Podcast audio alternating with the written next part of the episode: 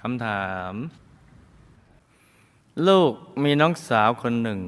ซึ่งลูกต้องเลี้ยงดูเขาเหมือนลูก แม้ว่าเขามีครอบครัวแล้ว ก็ยังต้องส่งเสียทุกอย่างให้ทั้งครอบครัว และดูน้องสาวจะไม่ขวนขวายอะไร ลูกกับน้องสาวเคยทำกรรมใดกันไว้ ลูกต้องดูแลเขาไปอีกนานไหมคะ มาฟังกันเลย ลูกต้องดูแลน้องสาวคนนี้ เหมือนดูแลลูกทั้งทั้งที่เขาก็มีครอบครัวแล้ว เพราะน้องสาวคนนี้ในอดีต ก็คือลูกสาวของลูกนั่นเองแหละ ซึ่งชาตินั้นลูกก็รักและตามใจเขามาก คล้ายๆตามใจในชาตินี้แหละ จึงทำให้เขาไม่ขวนขวายในการทำงาน เพราะมีพี่สาวเลี้ยงดูอยู่แล้ว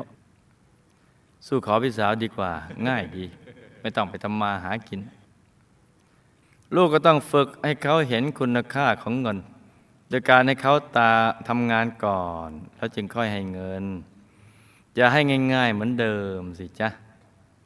ดังภาษิตจีนที่ว่า อย่าเพียงแต่ให้ปลาเข้าไปกินเท่านั้น แต่จงสอนให้เขารู้จักจับปลากินเองบ้าง